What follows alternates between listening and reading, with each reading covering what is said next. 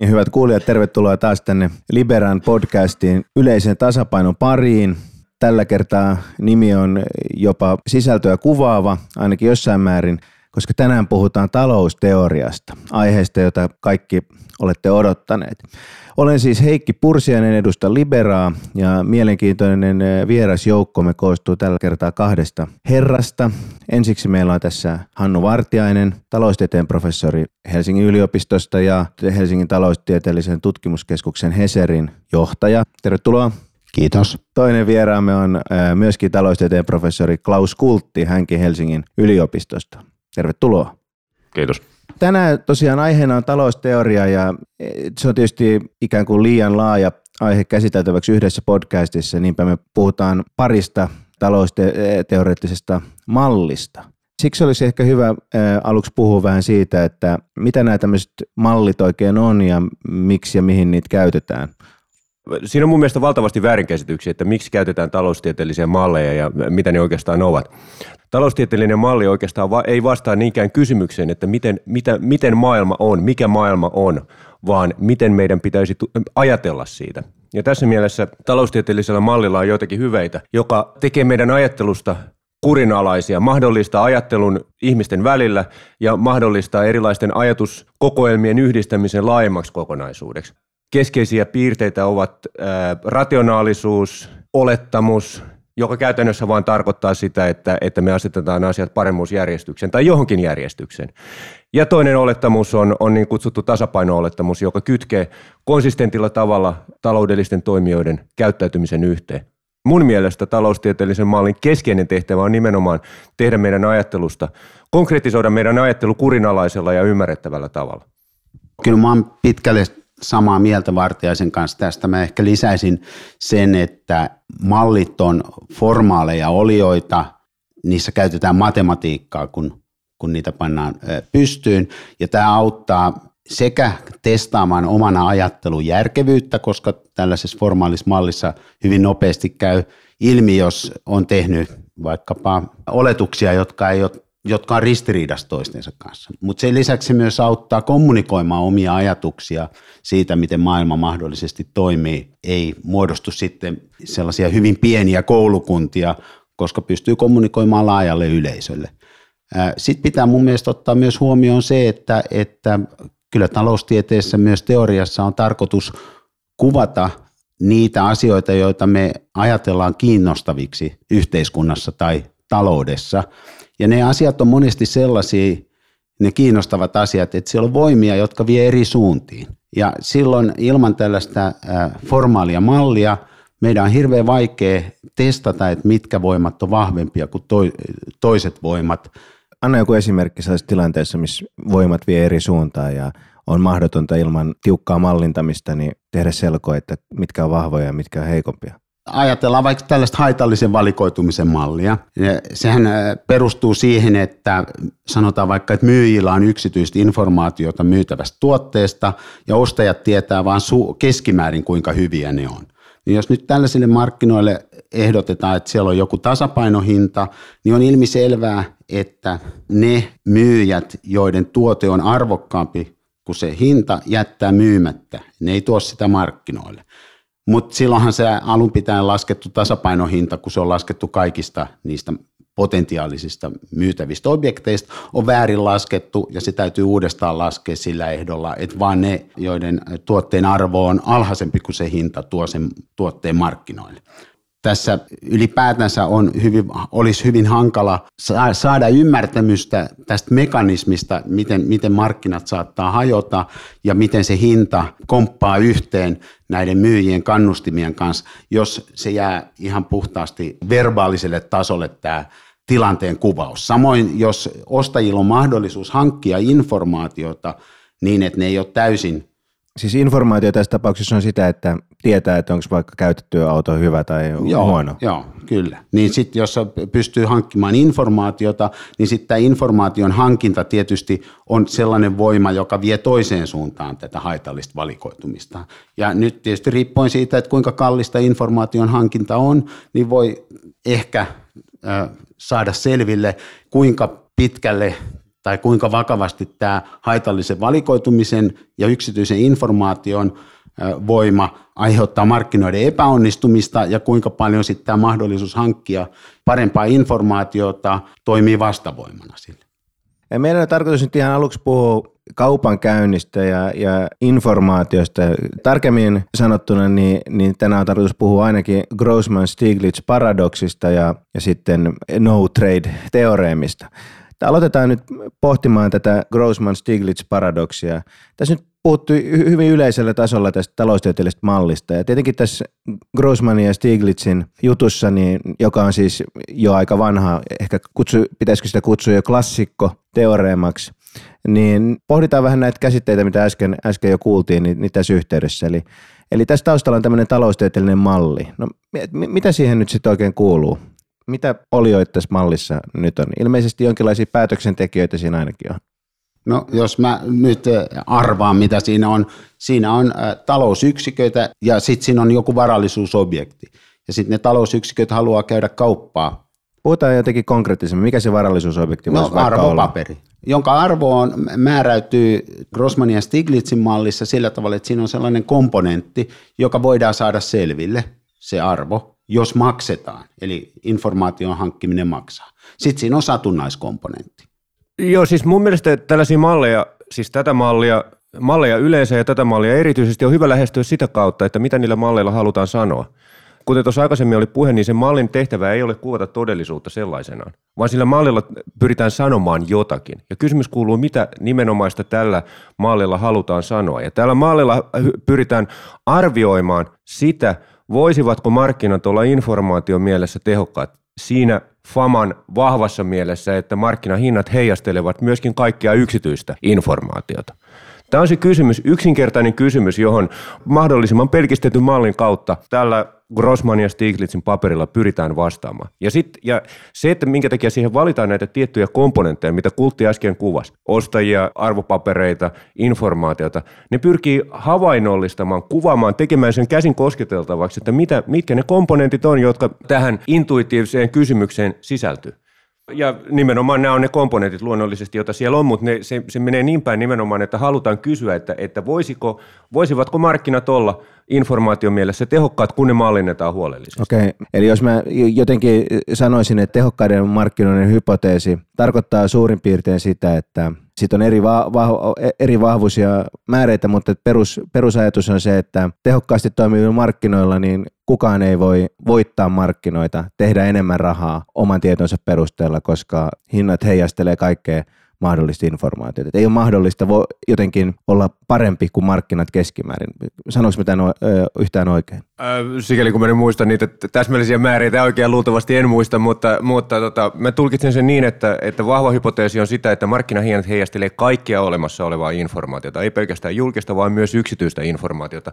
Ja se taustaoletus tai mekanismi on juuri se, minkä kuvasit äsken, että koska markkinaosapuolet pyrkii käyttämään informaatiota hyväkseen markkinoilla, niin hinnat sitten tasapainossa tai siis pitkän, pitkällä aikavälillä hinnat heijastelee kaikkea, myös yksityistä informaatiota. Ja tämä on nimenomaan se kysymys, johon tällä paperilla, jonka, jonka johdonmukaisuutta, tämä on nimenomaan se ydinkysymys, jonka johdonmukaisuutta tällä mallilla halutaan tutkia. Ja yksityinen, yksityinen informaatio siis katsojalle tiedoksi on sitä, että tietää jotain, mitä muut ei tiedä. Juuri näin. Eli jos esimerkiksi sä myyt autoa, niin sä todennäköisesti tiedät sen laadusta huomattavasti enemmän kuin potentiaaliset ostajat. Taloustieteellisellä jargonilla sanotaan, että sulla on yksityistä informaatio siitä auton, auton laadusta. Eli jos mä tulkitsen nyt Hannu sua oikein, niin sä ajattelet niin, että Grossman ja Stiglitzin juttu on, että on esitetty tällainen hypoteesi, että arvopaperien hinnat heijastelee kaikkea mahdollista informaatiota, eli ei, ei ole mahdollista yksityisen informaationkaan avulla tehdä jotenkin voi, voittoa arvopaperimarkkinoilla enemmän kuin, enemmän kuin muut. Ja nyt äh, Grossman ja Stiglitz lähtee, lähtee katsomaan tätä systemaattisesti, että, että voisiko tällainen tilanne olla edes, on, onko tämä niin kuin johdonmu, jossain mielessä edes johdonmukainen niin mahdollisuus? Niin tästä nimenomaan on kysymys, että, että lähdetään siitä kysymyksestä, että meillä on tämä, tällainen intuitiivinen tulkinta, että, että kyllä markkinoiden tulee heijastelle tämän, tämän kaupankäyntimotiivin kautta kaikkia olemassa olevaa informaatiota, myös yksityistä, mutta sitten sen jälkeen nyt Grossman ja Stiglitz ottaa askeleen taaksepäin, että hetkinen, onko tämä nyt sittenkään konsistenttia rationaalisuuden kanssa? Onko niin, että, että kaupankävijät todella oikeasti haluaa hankkia informaatiota ja käyttää sitä hyväkseen tavalla, jota markkinoiden FAMan tehokkuushypoteesi olettaa? Kun Grossman ja Stiglitz lähtee tätä pohtimaan, niin jos me nyt jotenkin yritän kanavoida niin kuin näitä hienoja, hienoja tota herroja, niin ajatus on se, että otetaan tavallaan mahdollisimman yksinkertainen ympäristö ja katsotaan, että miten tämä homma toimii tässä mahdollisimman yksinkertaisessa tilanteessa. Ja sitten me päästään just tähän, mitä Kultti alkoi puhua, puhumaan tästä mallin rakenteesta. Eli, eli siellä on mahdollisimman yksinkertainen jossain mielessä arvopaperi ja mahdollisimman yksinkertaiset päätöksentekijöiden tavoitteet ja keinot ja sitten katsotaan, mitä tapahtuu. Ja nyt voidaan varmaan palata siihen, ma- siihen, siihen malliin. No jos ajatellaan, että kyseessä on vaikka osake. Osakeyhtiö omistaa jotain kiinteistöomaisuutta ja jotain muita omaisuusmassoja, joiden selvittäminen on mahdollista, mutta vaatii resursseja. Niin se on tämä komponentti tämän arvopaperin arvossa, joka on mahdollista selvittää. Se on se yhteinen komponentti. Ja sitten niin kuin arvopapereissa yleensä siellä on joku satunnainen komponentti, joka voi riippua siitä, eroaako Englanti EU-sta tai tuleeko rankkasade tai kaikista tällaisista asioista. Ja se on vain satunnainen siellä, sitä ei voi selvittää. Ja nyt sitten tässä katsotaan, että nämä rationaaliset toimijat täällä, haluaako ne kaikki todella selvittää sen selvitettävissä olevan komponentin arvon, kun siihen liittyy kustannus. Ja lopputulos on, on tietysti se, että ei halua, jolloin lopullinen hinta, jolla, tätä, jolla käydään kauppaa tästä arvopaperista, ei kuvasta kaikkea sitä informaatiota, jota olisi saatavilla. Tämän osakkeen hinta on niin kuin sanotaan vaikka A plus B, ja A siitä on sellaista, että käyttämällä aikaa ja rahaa se voidaan selvittää, ja B on sellainen, että mikään aika tai raha ei riitä sen, sen selvi, sel, selvittämiseen. Jutun tarkoitus on osoittaa, että kaikki ei vaivaudu selvittämään sitä että selvitettävissä olevaa komponenttia. Millainen, mitä tapahtuisi siinä tilanteessa, että, että nämä markkinat olisi tehokkaat tässä – tässä informaation mielessä? No, silloin kaikki selvittäisi tämän selvitettävissä olevan komponentin ja sitten se osakkeen hinta heijastaisi tätä, samoin kuin sitten sitä, miten nämä ihmiset suhtautuu siihen täysin satunnaiseen komponenttiin. Ihmisillähän voi olla erilaista suhtautumista riskiin, mutta sieltä tulisi hinta, joka olisi tässä mielessä täysin informatiivinen. Se tarkoittaa kai loppupeleissä sitä, että ei ole minkäännäköisiä arbitraasimahdollisuuksia. Eli kukaan ei voi käydä kauppaa sillä arvopaperilla sillä tavalla, että sais, voittaisi, voit, kes, sais, edes keskimääräisessä mielessä voittaisi. Tämä on siis se, se lopputulos, että jos nämä markkinat olisi tehokkaat tässä informaation mielessä, niin kaikki näkisi sen vaivan, että selvittäisi sen, osa, sen osan siitä arvopaperin hinnasta, mikä ikään kuin on selvitettävissä. No miten, miten Grossman ja Stiglitz sitten osoittaa, että näin ei tapahdu? No näiden malli, niin kuin Vartiainen sanoo, on oman aikansa lapsi ja se tehdään tässä jossain määrin aika vaikealla tavalla, mutta ehkä on helppo tapa ymmärtää, että tämä on seuraava. Markkinoilla on paljon toimijoita, niin silloin kuka tahansa yksittäinen toimija voisi todeta, että no ilman muakin se hinta kuvastaa sitä informaatiota lähes täydellisesti, joten kenties mun kannattaa jättää hankkimatta se informaatio. Ja sitten mennään toiseen ääripäähän. Jos kukaan ei hanki informaatiota, niin sitten mä oon yli, yli, ylivoimaisessa asemassa, jos mä näen sen vaivan, että mä hankin informaatiota. Ja lopputulos tästä on se, että kun ei ole olemassa sellaista tilannetta, jos kaikki hankkii, ei ole myöskään olemassa sellaista tilannetta, jossa, vain, jossa kukaan ei hankki informaatiota, niin tasapainossa täytyy käydä niin, että jotkut hankkii ja jotkut ei nykykielellä ilmastuna, se tarkoittaa sitä, että tämä porukka käyttää sekastrategioita. Ne ikään kuin heittää lanttia sen suhteen, että hankinko informaatiota vai enkö hanki. Jos hinnat heijastelee kaikkea informaatiota, niin mä voin ikään kuin vaan ihan rauhassa luottaa siihen, siihen markkinahintaan. Mun ei kannata nähdä sen kummemmin mitään vaivaa. Joten se ei on, se, sanoit, että se ei ole tasapaino. Mitä se niin kuin tarkoittaa? Niin se tarkoittaa sitä, että mun kannattaa livetä siitä. Mun ei kannata hankkia informaatiota. Mä en menetä paljon mitään, koska se hinta pysyy melkein samana, kun väkeä on paljon, mutta mä säästän sen informaation hankkimiskustannuksen, joten mun asema on sitten parempi. Tasapaino on tässä nimenomaan se avainkonsepti ja mutta sitäkään on syytä olla ottamatta jotenkin niinku semmoisena, minkälaisena niinku ontologisena suurena, että, että, ovatko, että onko se niinku jotenkinlainen totuus. Kysymys kuuluu, että onko johdonmukaista ajatella? Se on pohjimmiltaan se, miten tämä kysymys tulee muotoilla. Onko johdonmukaista ajatella, että kaikki hankkivat informaatiota, että hinnat todella heijastelee kaikkia yksityistä informaatiota, mitä ihmisillä on tai voisi olla? Ja vastaus on, että ei ole. Miten se sitten niin kuin käytännössä ilmenee, juuri niin kuin Kultti äsken tuossa kuvasi, että jotkut haluaa livetä yksipuolisesti siitä toimintamallista, jossa kaikki hankkivat informaatiota. Eli toisin sanoen, se ei voi olla johdonmukaista, että kaikki tekevät niin. Tämä on se nimenomaan se hypoteesi, jota tällä mallilla halutaan testata. Ja mallinnuksen idea keskeinen etu tässä tulee esiin juuri siinä, että, että sen avulla voidaan konkretisoida tällaisia niin kuin varsin abstrakteja ja vaikeasti hahmotettavia kysymyksiä pelkistäinen muotoon, jotka, josta, jossa ne tulee ymmärrettäväksi. Siitä tässä pohjimmiltaan on kysymys. Mä menee sanat sekaisin tässä, nimittäin havaitsin juuri, että mun kahvikupissa on kahvin sijasta vettä, koska jotenkin se, meillä on sellainen kahvinkeiti, missä on sellainen patruuna, patruunasysteemi, se patruuna on – unohtunut. Mutta äh, nyt kun mä tästä shokista toivon, niin, niin tota, puhutaan siitä, että mitä tämä nyt tarkoittaa, tämä ikään kuin Grossman-Stiglitz-paradoksi.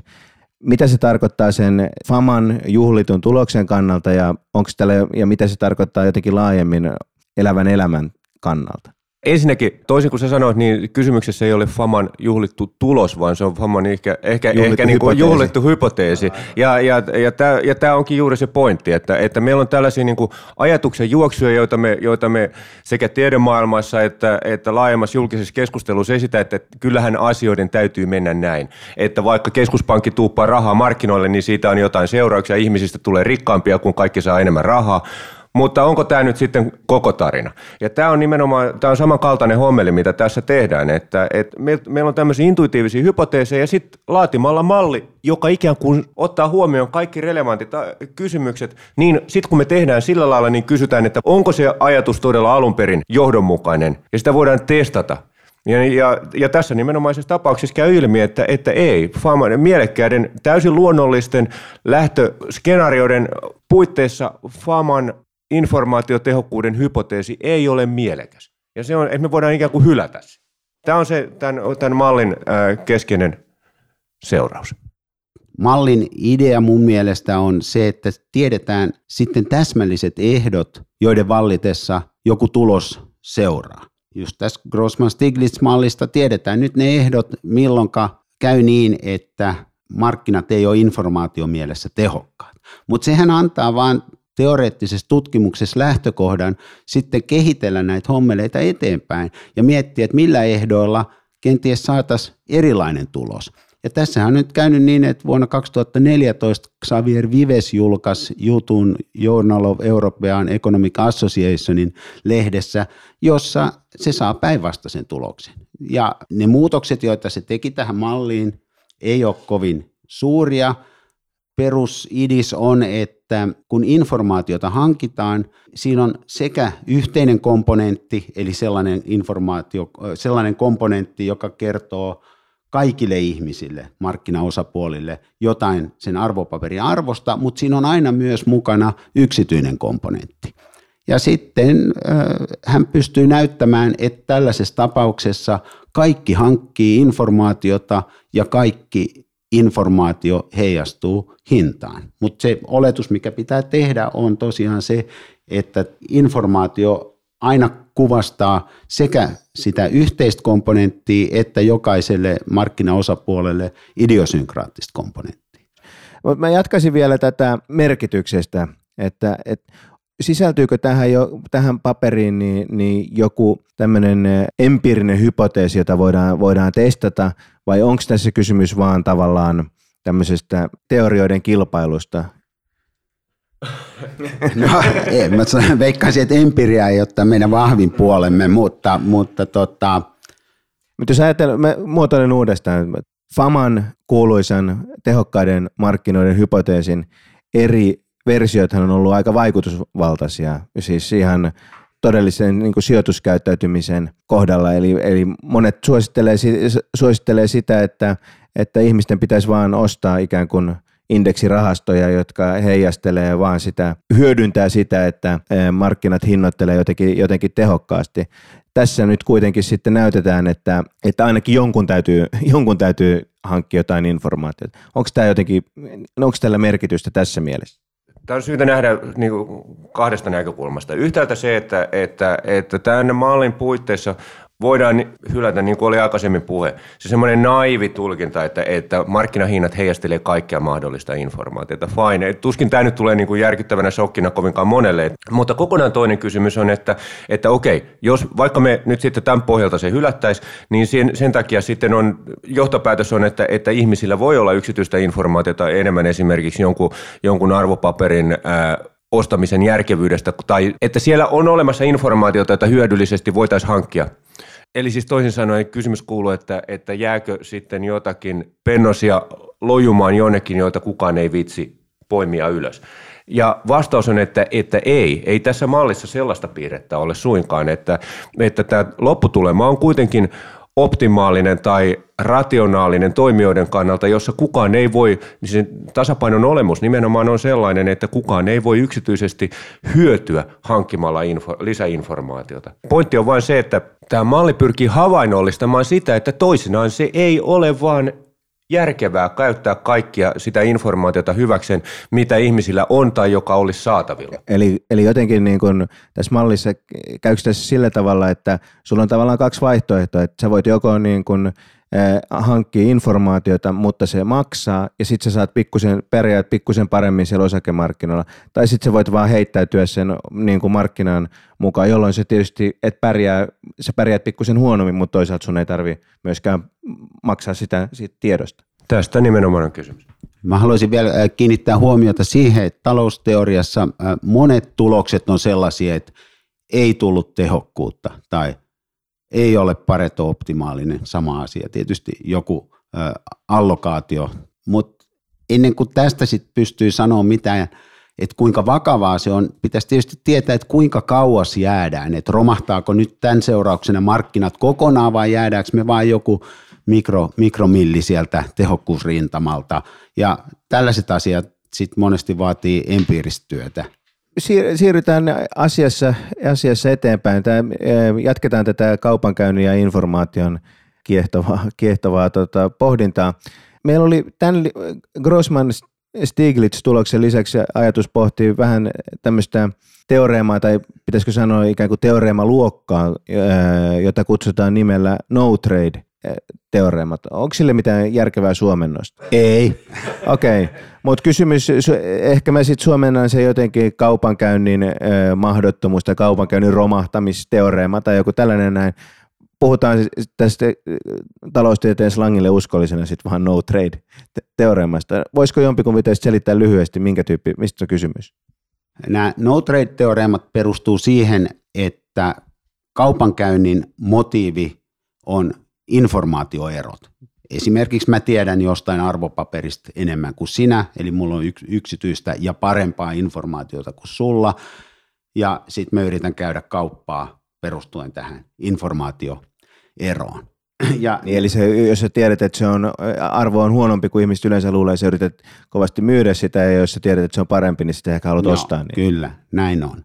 Ja nämä, nämä on itse asiassa hirveän mun mielestä intuitiivisia ja helppoja ymmärtää nämä teoreemat. Ne on vähän sellaisia, että tota, jos mulla vaikka on jonkinnäköinen varallisuusesine ja mä en tiedä se arvoa, mulla on vain joku odotus, että se voi olla jotain nolla ja sata sen väliltä. Ja sulla on täsmälleen sama ajatus siitä. Mutta sitten me voidaan saada sanot, jotain informaatiota siitä, sanotaan signaaleiksi yleensä, että mikä se arvo mahtaa olla. No jos mä nyt jostain syystä saan jonkun signaalin siitä, ja jostain syystä ehdotettu kauppahinta tälle objektille on vaikka 60 euroa, ja mä ehdotan, että kuule, osta tämä objekti multa, niin sit sä päättelet, että nyt toi on saanut, eli minä, jonkun signaalin, ja se signaali on varmaankin niin huono, sen myyjän, eli mun mielestä... Ei huono siinä mielessä, että laadultaan huono, vaan viittaa siihen, että asiat menee hu- huonosti. Asiat menee huonosti. Eli tuon myyjän mielestä, joka tässä tapauksessa oli minä, niin se ennakoi, että se arvo tulee olemaan alle 60. Sen takia se on myymässä. Eli kun sä oot rationaalinen ihminen, sä pystyt arvioimaan, että mitä kaikkia signaaleja mä oon voinut saada. Ja erityisesti sä voit arvioida, mikä on se paras mahdollinen signaali, jonka mä oon voinut saada, niin että mä silti on valmis myymään sen sulle 60.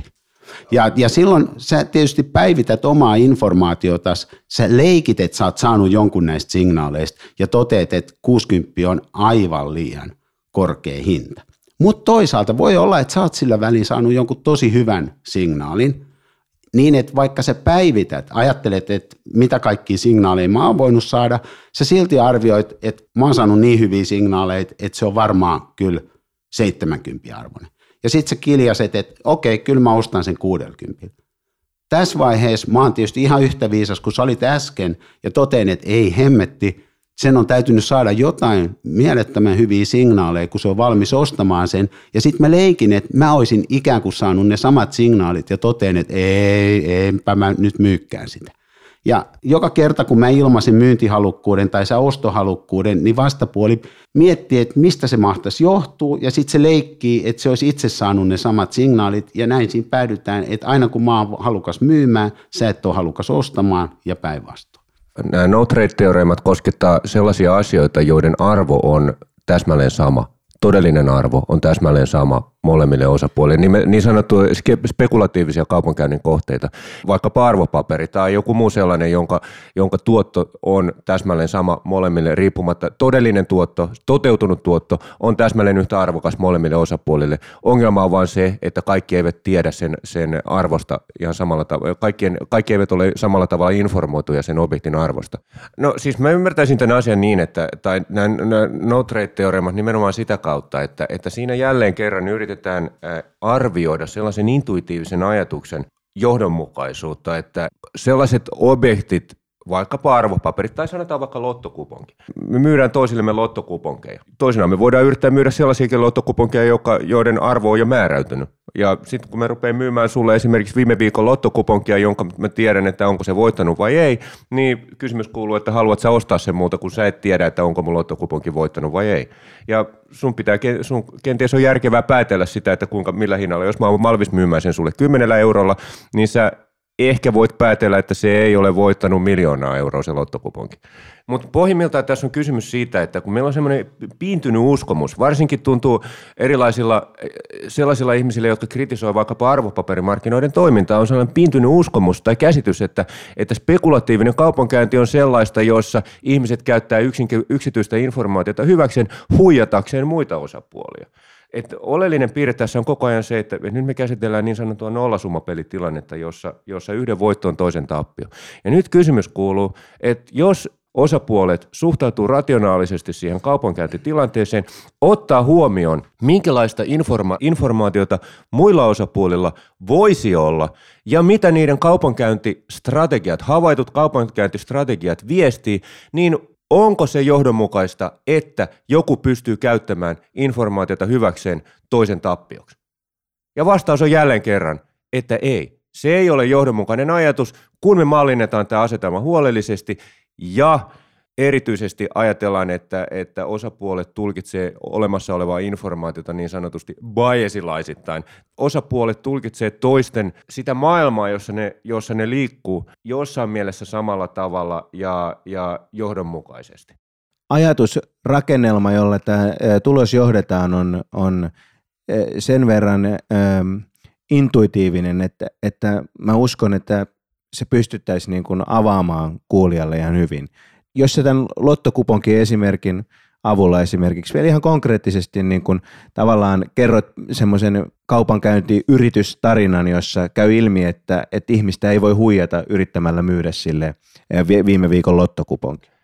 Niin, no joo, hyvä. Okei, ajatellaan tilanne, jossa tosiaan mulla on viime viikon lottokuponki, jonka voitto määrätyy, koska se lotto oikein? Onko se minä Öö, päivänä? mä, hiru, mä vähän lottoon lauantaina. viikinkin lotto oli eilen.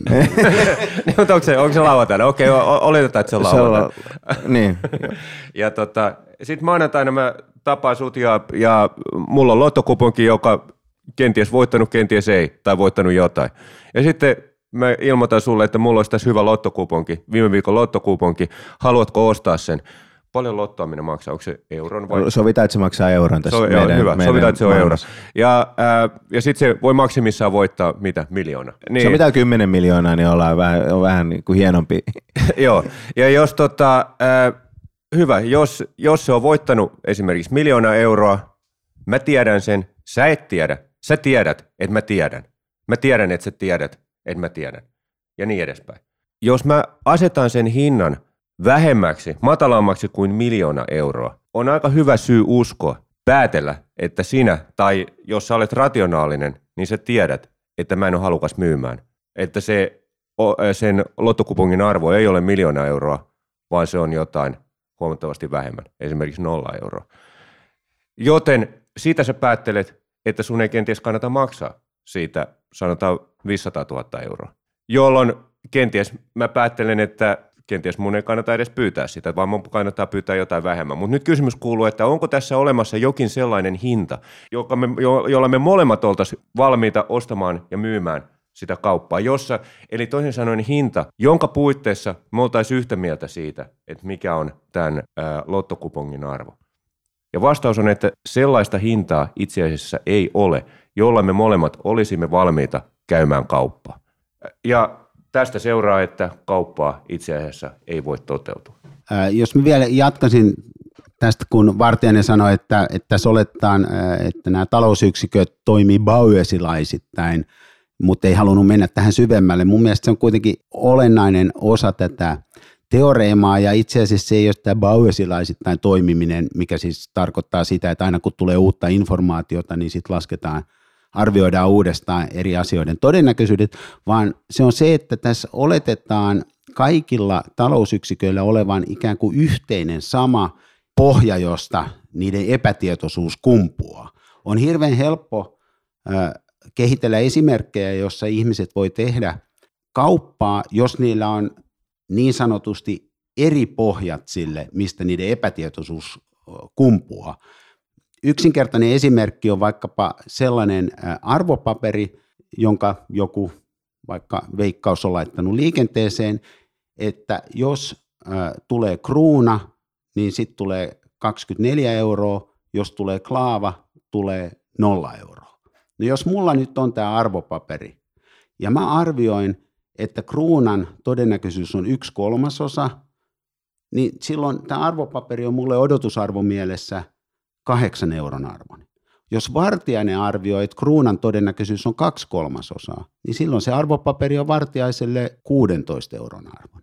Nyt mä voin myydä sen arvopaperin vartijaiselle 10 eurolla, koska meillä on eri käsitys siitä epävarmuudesta, ja kumpikin on tyytyväinen siihen kauppaan.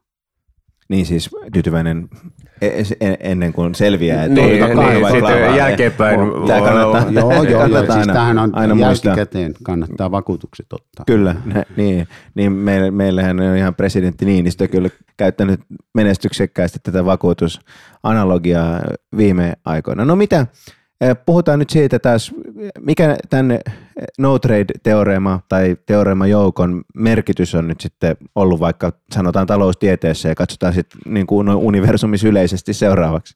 Jos meillä on tällainen spekulatiivisen, spekulatiivinen kaupankäynnin kohde, niin sanottu nollasummapeliasetelma, jossa yhden voitto on to- toisen tappio, niin sellaisessa tilanteessa kauppaa ei koskaan voi käydä, kauppa ei toteudu, jos kaupankäynnin osapuolet on eri tavalla informoituja siitä kaupankäynnin kohteesta. Tämä on sen no trade-teoreeman sisältö, ja se juuri siksi sitä kutsutaan no trade-teoreemaksi, koska kauppa osoittautuu mahdottomaksi spekulatiivisilla markkinoilla. Tämä kuuluu samaan malliperheeseen tai tämmöiseen tulosperheeseen kuin niin sanottu agreeing to disagree tulos, joka sanoo, että ihmiset tämmöisessä rationaalisessa maailmassa, sellaisessa maailmassa ihmiset eivät voi olla yhtä mieltä siitä, että ne ovat, he ovat eri mieltä. tämä on tietysti niin kuin kiinnostava näkökulma ja, ja lähestymistapa, joka, joka, jos, jossa on myöskin jännittäviä filosofisia ulottuvuuksia.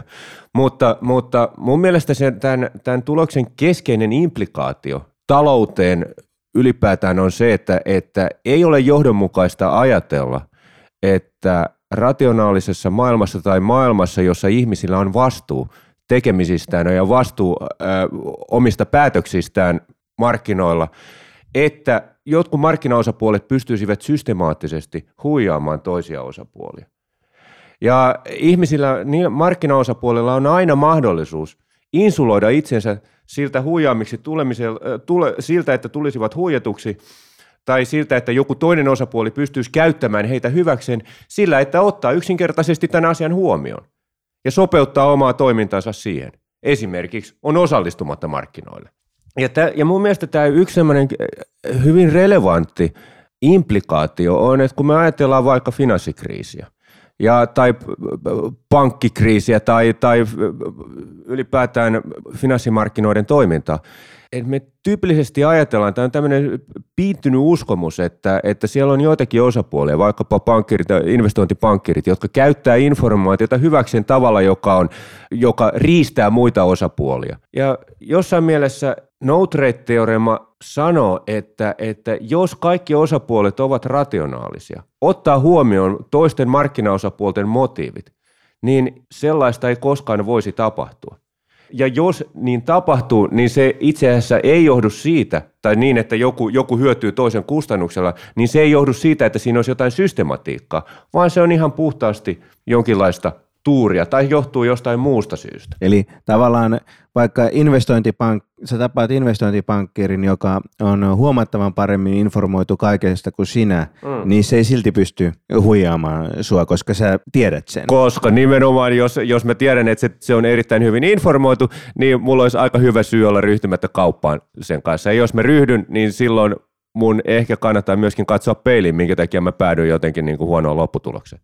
Jos halutaan tutkia ja mallittaa näitä rahoitusmarkkinoita, se näyttää vähän kömpelöltä. Se ei ole näitä kaikkein eleganteimpia tapoja mallittaa asioita, koska taloustieteessä monesti oletetaan, että se keskeinen syy kaupankäyntiin rahoitusmarkkinoilla on just nämä informaatioerot, ja tämä kertoo, että meillä ei ole tällaisia markkinoita, koska siellä ei pitäisi mitään kauppaa tehdä, niin senpä takia sit on tuotu näille markkinoille vielä yksi osapuoli, jota kutsutaan niin sanotuksi likviditeetti kaupankäyjiksi. Ne on ihmisiä, joilla on pakonomainen tarve tehdä jotain kauppaa, koska muuten sitten tämä mallitushomma tyssäisi heti alkuun. Eli tavallaan jos nyt voi käyttää sellaista ilmaisua kuin eh, teoreetikon käytännön työ, niin tämä, tämä vaikeuttaa jossain mielessä teoreetikon käytännön työtä, koska tällainen teori, teorema pulpahtaa hyvin helposti esiin kuin mallin tai rahoitus. Toi on täysin oikein, koska, koska niin kuin Vartijainenkin sanoi, niin, niin näissä teoriarakenteluissa pyritään aikamoiseen säästeliäisyyteen ja, ja tota,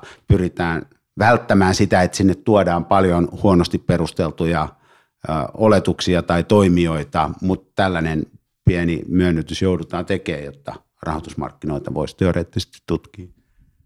Niin, ja mun mielestä yksi tällainen, mitä tulee siihen, että mitkä on tämän teoreeman implikaatiot. Mun mielestä toinen implikaatio on se, että, että, että jos me nähdään, kun me nähdään kaupankäyntiä rahoitusmarkkinoilla, silloin tällaisesta tapahtuu, niin, niin, niin kenties se keskeinen johtopäätös on, että rahoitusmarkkinat itse asiassa synnyttää jotain lisäarvoa. Kysymys, siis nythän tämä no trade-teorema pätee ainoastaan puhtaasti spekulatiivisilla markkinoilla, jotka on, jos, on tämä, tämä nollasumapeli-ominaisuus.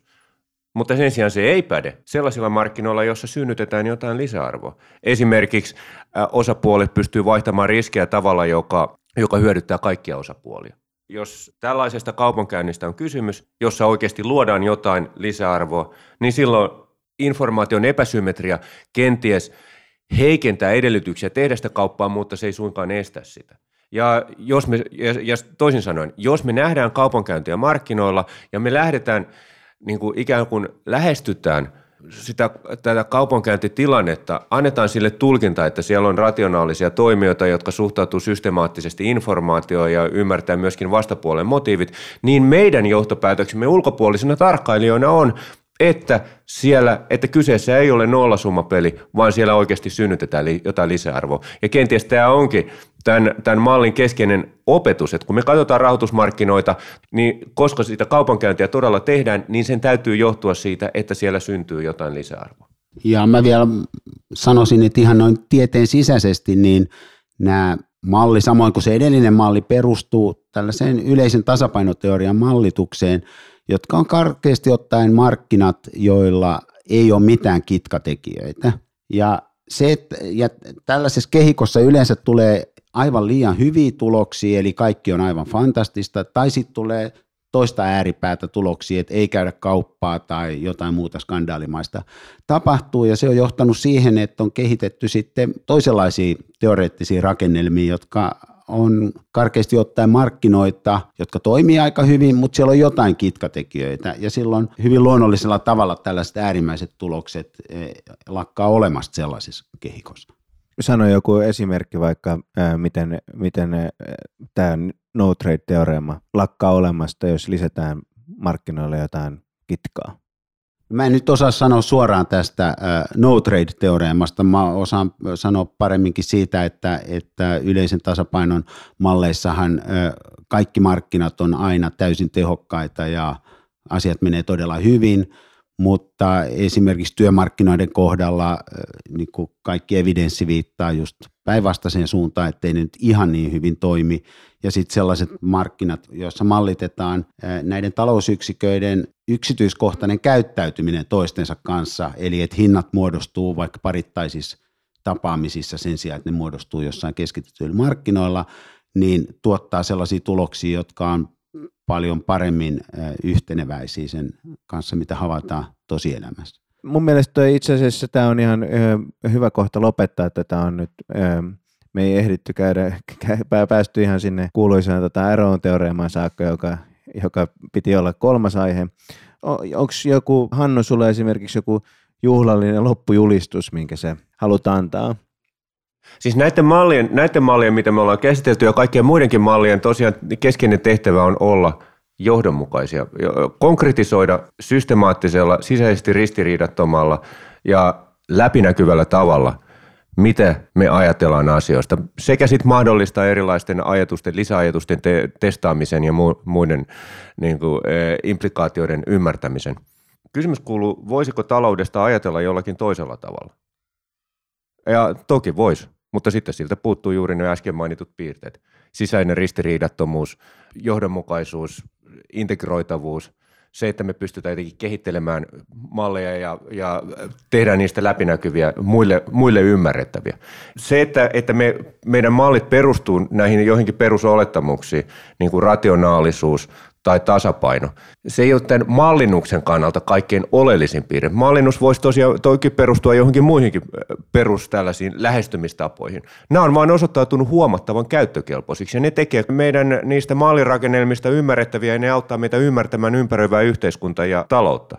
Se on vain hirveän taloudellinen ja, mitä mä sanoisin, rakentava tapa ajatella taloudesta.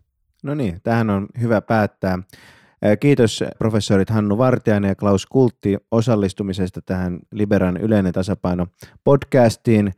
Muistakaa käydä kuuntelemisen lisäksi myös arvostelemassa tämä lähetys iTunesissa, koska tiedän, että nautit tästä lähetyksestä. Kiitos.